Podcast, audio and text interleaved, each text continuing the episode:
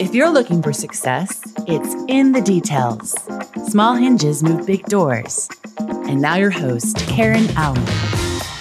Hey, friends, welcome to In the Details. I'm your host, Karen Allen. And let me tell you, you are in for quite a treat today because this episode is for everyone. Like, literally every human needs to hear this episode. Doesn't matter if you are a business owner, if you are a, a, parent, if you are, it doesn't matter. Whatever your walk of life is, this is for all humans. Why? Because we've all had to face fear in many many ways and probably many times in life. So, my guest today, Michelle Poler, has a lot of experience and wisdom to share about this very human emotion.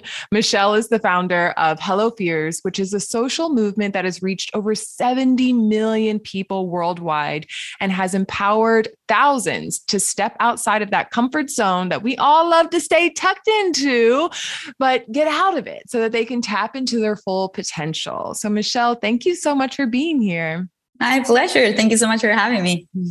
so, when I saw your content, I was like, this woman goes headfirst into the most uncomfortable situations. And I'm really interested because I, I saw a post of yours. You said, when you change your relationship with fear, you change your approach to life. So, for you, what was that first step that you took to change your relationship with fear? And also, why why did you want to to embark on that journey I wanted to live life to the fullest. I was not doing so. And I want people hearing this like to raise their hands if they can say that they live life to the fullest. And what i mean by that is like every making every day count making every day exciting or fulfilling you know and not just waiting for your next vacation or waiting for the weekend to arrive but just really living a meaningful life. That's what i wanted. I realized that i was not living to the fullest. When i listened to the song i lived by OneRepublic, which is i love OneRepublic. and i was like in the shower listening to the song, but paying attention to the lyrics saying like i broke bones i broke my heart i did all these things but i can say that i lived. And i'm like i can't say that i live because i haven't broken a bone in my life or my heart or like i don't take risks. Like i try so hard to stay in my comfort zone that i am not living. I'm avoiding pain but i'm avoiding life and mm. love and adventure and and curiosity and so many things because I just want to stay in my comfort zone. So I realized that it is not about defying death and just doing all these crazy things that will lead you to believe that you live, but it's more about doing the things that bring you joy, bring you curiosity, despite the fear that they may bring. So that's when I decided to embark on this journey where I said, you know what, uh, starting April 5th of 2015, I'm going to face one fear a day. Fears, and by fears, I mean things that are outside of my comfort zone that I've been curious about for a long time, but I never really tried because I rather stay comfortable. Mm, now we all want to stay in that comfort zone, right? Because that's just like it's almost like a, a, a, natural way. Our our mind, our brain helps us to stay safe, right? Our brain is there to help us stay safe. But where did this come from for you? Like, did were you a fearful child? You know, were you always timid and, and cautious about things? Like, how, what was your background and, and how did that become like a pivotal moment in your life? Where you're like, no, this is actually the thing that I need to rewire if you will, and try different? It's interesting when you say the word timid. I'm like, no, I'm not. I was never like, I was always social girl, always trying to stand out, but very ambitious. And I don't think that I was fulfilling my ambition because of my comfort. I was like, you know what? I bet I can get wherever I want still being comfortable, like not having to get uncomfortable, like always playing it safe. And I was getting to places like I found the love of my life. I got married. I found a really good position in advertising. I moved from Venezuela, where I was born, to the United States to study a career in advertising. Like I was achieving things, I was checking things off my list, but I was not experiencing what I was telling you that is like living life to the fullest. And I was like, what I realized is that there's a huge difference between being comfortable and being happy. And it's not that I mm. was like not happy or unhappy, but I was so comfortable. And I was like, is this was what life is about? I mean, I'm checking all the right boxes. I graduated with a really good degree. Like I got into a really good job in advertising in one of the best agencies with good salary, everything. I'm doing what I love, I think. I married the love of my life.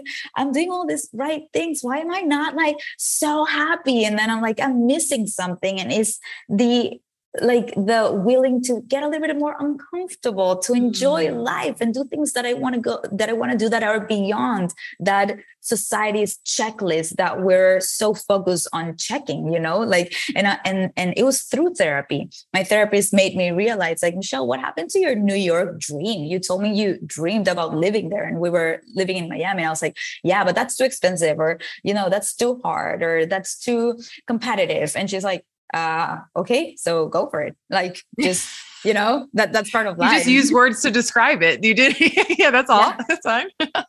And then i'm like can i? And she's like uh, you can do whatever you want. I'm like, no, my husband would never support me. And like, he's, you know, he's a financial planner. That's the most expensive sit in the world. And he, and she's like, you just have to try it. And if it's something that you really care about, you have to insist. It's not about just getting a no as an answer. It's like finding your way to fulfilling your dream. This is about you, your life, your happiness. You have to make it happen. And then I'm like, can I do that? So I tried and I made it happen. So I was like, oh, okay, it was just that. Like being so convinced that this is what you want to do, that you bring whoever needs to bring along with you in your journey. Yes, mm-hmm. man. So I love how you made the distinction between comfort and happiness. Now, I would say, okay, you can feel happy in your comfort zone, but as you mentioned, but do you really feel alive? Mm-hmm. Do you really feel like energized or or even I feel invigorated when I try something new, right? It's almost like it's like, okay, so here's an example. I remember I was getting ready for a speaking gig, but I didn't give myself as much time as I normally would because in order for me to feel comfortable, I had to prepare for a certain amount of hours. And it's like, I was like, that's just what I told myself. Right. And so leading up to this week, though, there were so many other family obligations or just other things that got in the way. So I wasn't hitting what I thought was my mark of comfort to feel comfort delivering this thing. And so I remember thinking to myself, okay, Karen, but do you know this stuff? Like, do you feel confident delivering it? So you didn't hit your comfort mark. Like, do you still feel like you can do this? And I stopped trying to prepare up until the last minute because I had changed my game plan that on the plane, I'm going to do this. When I get in the Uber, I'm going to, I mean, I was just trying to pack in that time and it was actually causing me more stress. So by creating a new way to approach this thing on the other side of it, I was like, see, you're fine. You didn't die you crushed it.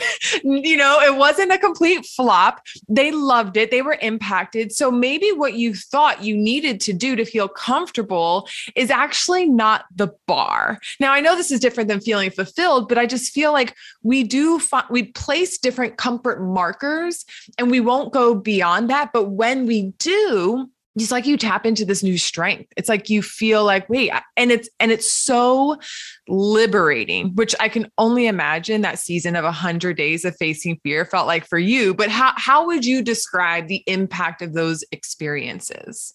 Well, so it was, you know, from one day to the other, I went from saying goodbye fear to saying hello fear and that's a huge difference. And mm. people ask me why does your is your movement called hello fears instead of goodbye fears right? And i'm like because we're not trying to get rid of fear or ignore fear. You know when you say goodbye to someone you give your back to that person and then you leave. Where that's not what we're trying to do. We're going to like say hello fear and open our arms and see how we can welcome fear into our life. Because fear as you know will be there will be part of our life. It is inevitable uh, it will change every in every stage of our life. We'll have different fears. Like i just became a mom so i, I have a new set of fears that i didn't have before. Oh, and oh yeah those fears that come with parenthood. Oh, yeah. They're real.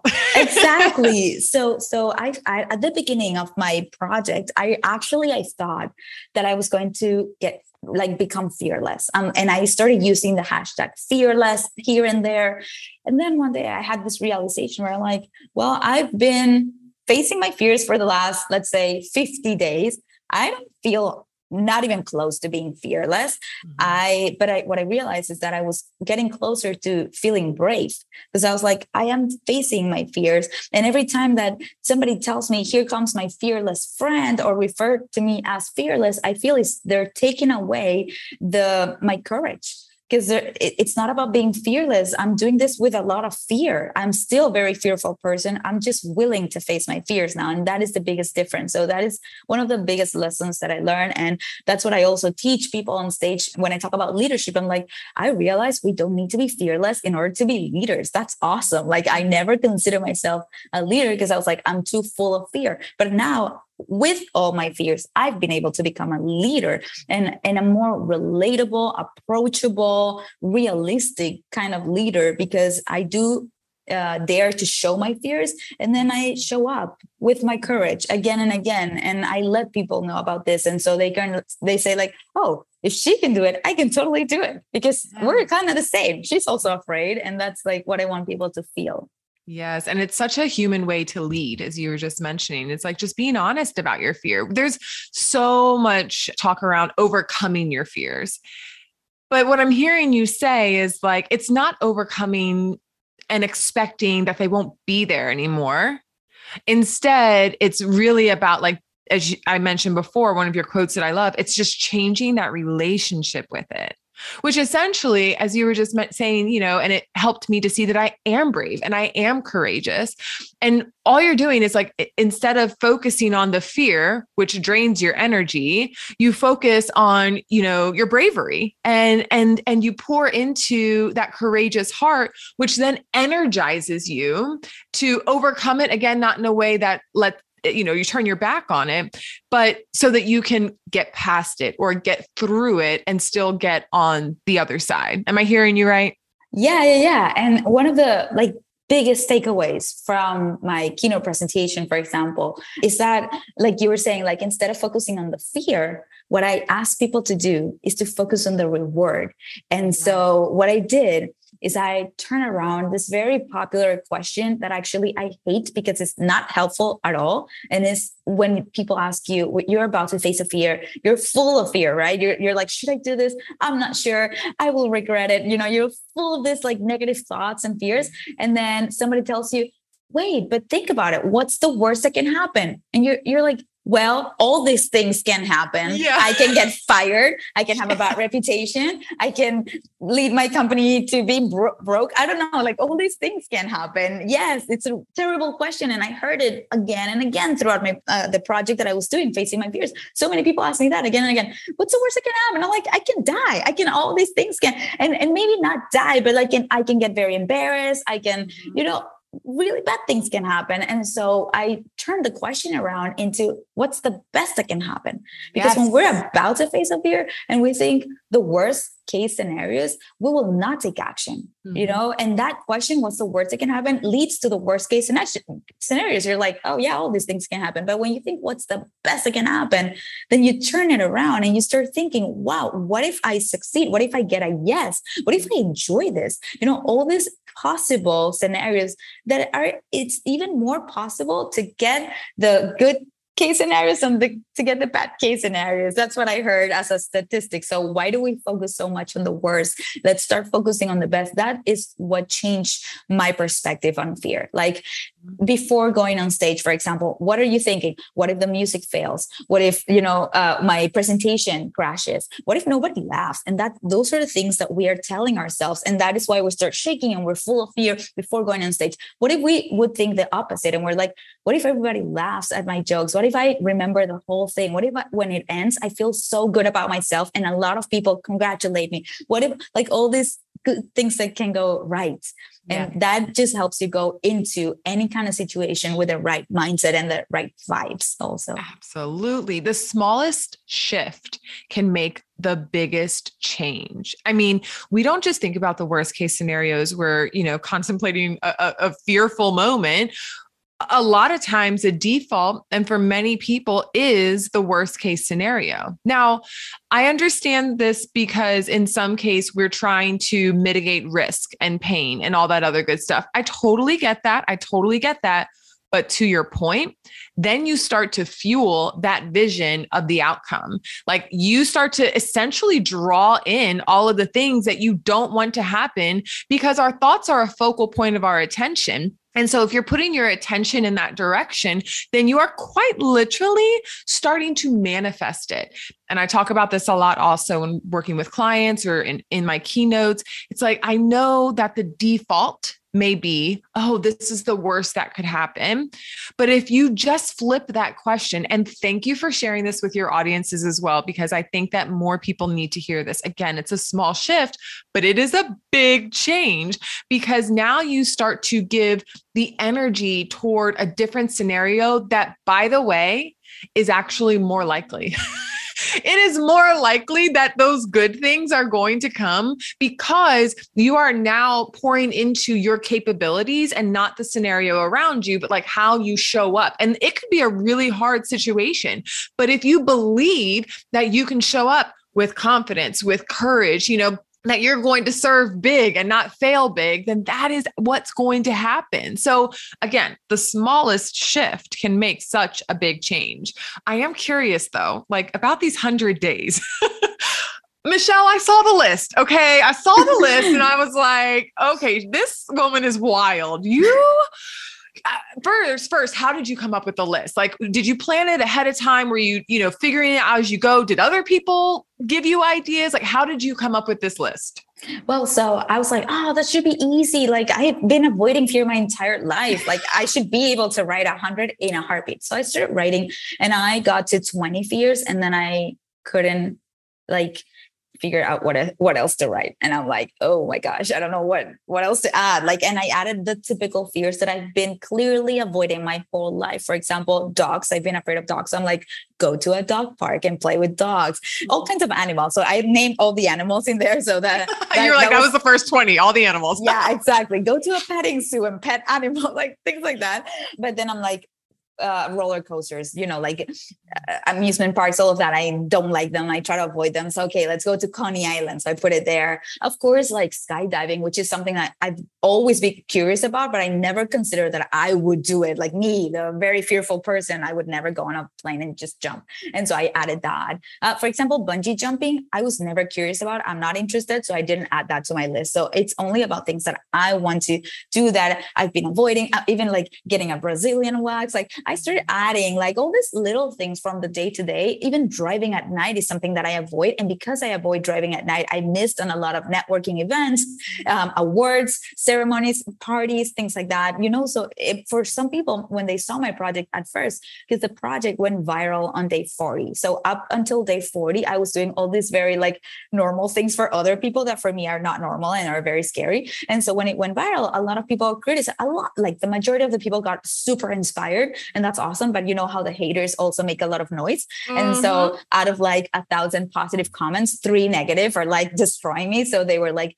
I don't get it. I do those things on my day to day. I get walks. I like literally yesterday I got walks. I drove at night and you know, I held my cat. What the heck? Why is she viral? You know, and I was like, oh my gosh, it, it, it was so interesting to go through all this experience. Mm-hmm. But after day 40 and I started receiving all those comments, actually it was really helpful for me because I was like, you know what? Maybe this is a sign that it is time for me to step it out and do things mm. that no one can say they've done. And so, you know, I, oh I increased the volume to the level of courage I needed to face the next 60 fears. And if you go through the list, you see how it really drastically changed towards the end. Because I was like, I want to make each one of these count. I was at a point where I was like, I just need one more. So I was eating Harry Potter beans at some point, which is embarrassing for me to say. And my husband would kill me if he hears me saying that because he was like, You're not going to do that as one of your fears. But I was like, it's disgusting. It's like it's these are beans that taste like vomit or poop or like disgusting things. And I tried those and I'm like, I was like, it is scary. Well, anyways,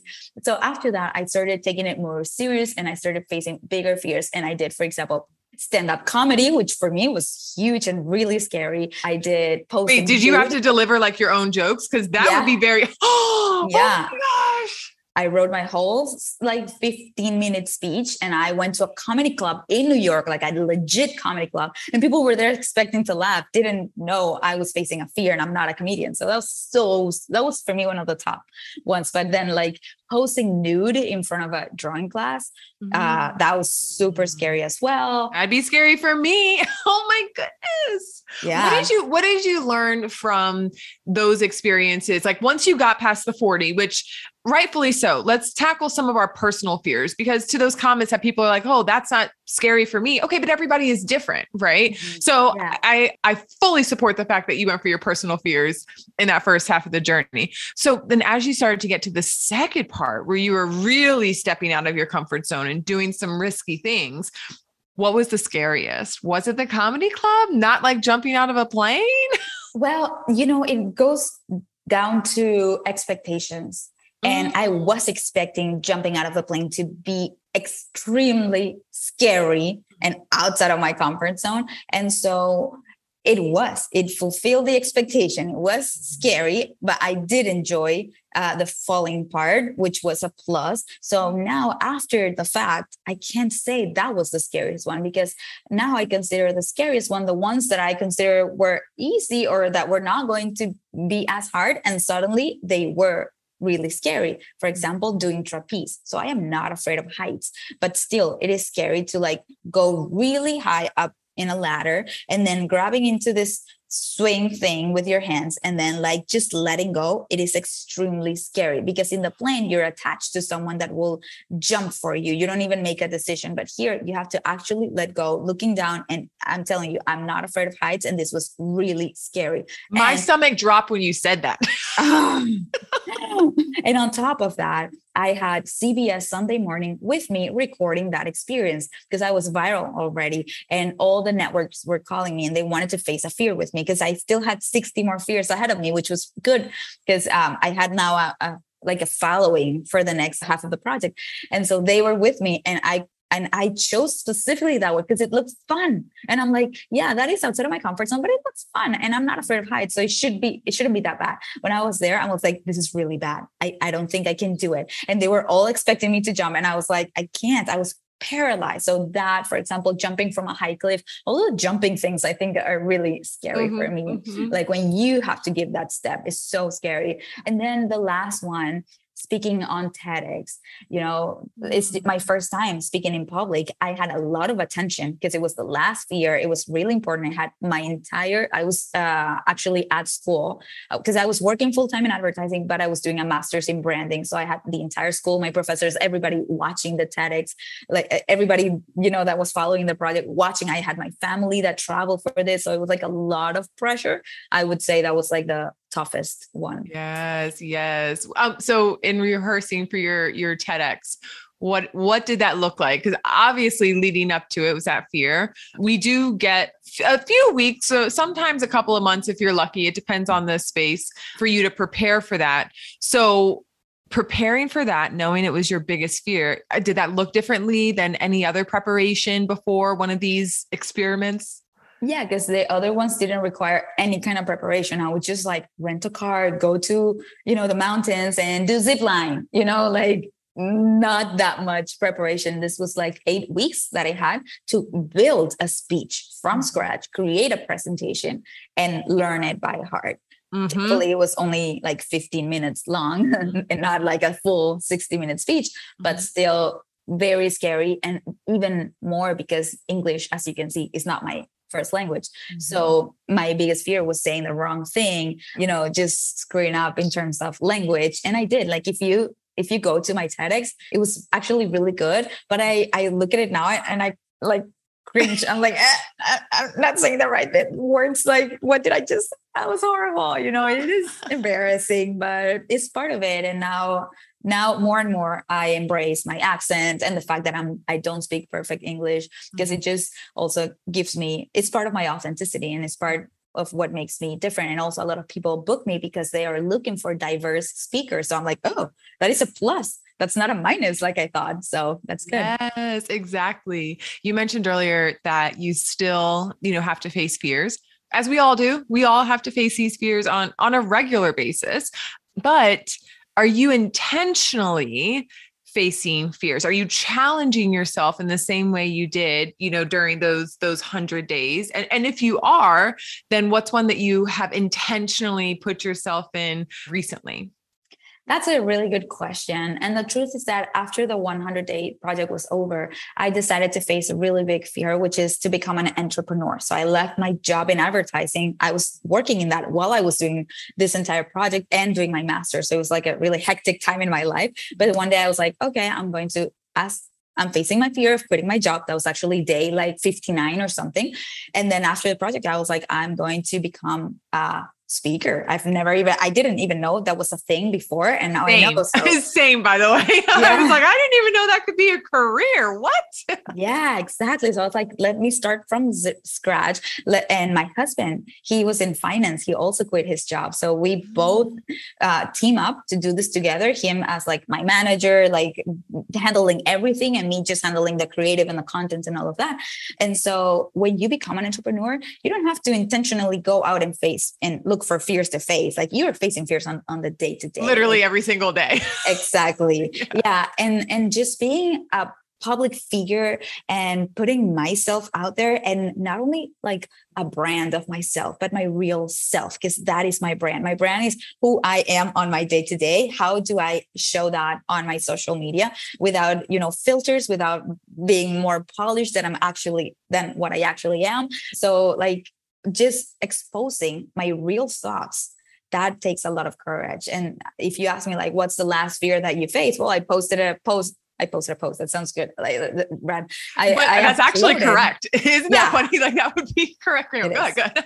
but I'll rephrase and I'll say I uploaded a post to Instagram that says Instagram hates me. And I talk about how I am how the algorithm is hating me right now and how that makes me feel. And I don't have a, a, solution or a motivational quote for you. This is just how I feel. And I want people to that feel the same way to know that I, Michelle Poler, the motivational speaker, you know, with uh, thousands of followers, I do feel the same way. So they feel supported. They feel like they're not alone in this. And that's it. Just putting these things out there take a lot of courage. But I think that is exactly what makes my brand what it is it makes it real it makes it authentic and i know sometimes authenticity is overused especially in in recent days but the truth is i am seeing more and more people butt up against these societal norms that have been really just passed down from generation to generation eh, with good intention right? From our grandparents to our parents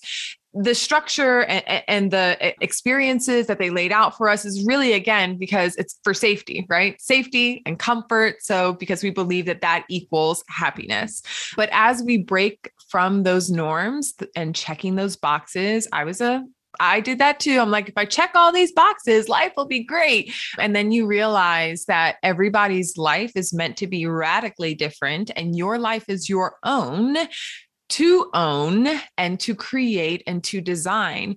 And because that's so different, I mean, you're going to find on a daily basis new fears because you are unlearning what was prescribed to you as the way to live, what was shown, what was, you know, exemplified, if you will. I have no doubt that not only your followers, but your family and your child and children, you know, as the blessings will come, that all of that will continue to just create this unbelievable ripple effect in this world. I I actually remember seeing someone and I think that he was after you. So I'm sure you inspired him as well. It was a hundred days of rejection. No, um, no. He he did it first. He did it first. Yeah. Okay. Yes. Yeah. As I was doing the project, somebody recommended, like said, Oh, you should you should see this guy. He already faced a uh, hundred rejections. So I reached out to him and he's the one that said, you should speak on TEDx. You should become a motivational oh, speaker. like love he, that. he has helped. He's part of my book now. So uh, there's a whole chapter on rejection and I interview him. Uh, his name is Jia Jiang and yes. he's amazing. Yeah. He's super yes. Sweet. He is amazing. He is amazing. Okay. So then even like you two sp- separately, but feeding off of one other, one another, right. And, and inspiring like there you can fill in facing blank rejection, fear, like whatever that is for you. But I think just by giving the context of fear, it helps people to see that I can take ownership of this thing that I feel like is holding me back. And I can do it in a very, very brave way. And I just want to applaud the fact that you and Jia are able to be that example for people to break through any societal norm that has been passed down to them as the prescribed way to live so that they can live more fully because that's really what we want mm-hmm. we all want to live a full life and and that's going to look different for each of us. So just thank you so much for being brave, for stepping into that courage and for saying hello to fear. How can people continue to feed off of your light and and follow you or connect with you, work with you? Where can we send our listeners? Well, you can always find Hello Fears on Instagram. I'll be there. Um, also, my personal account, if you want to get all the behind the scenes, is my name, Michelle Poler. I handle both accounts, which is like two full time jobs. Yeah. Um, it's crazy. And and also, if you just want to find out more about my speaking, just go to michellepoler.com to watch my demo reel and learn about my uh, talk, Fear Less, Do More, or my new talk, becoming unapologetically you, which is about owning who you are and your authenticity. oh, well, thank you for owning who you are and all of your greatness. Michelle, thanks for being on the show. Thank you for having me, Karen. This has been In the Details. If you like the show, tell a friend. For more shows like this, go to success.com slash podcast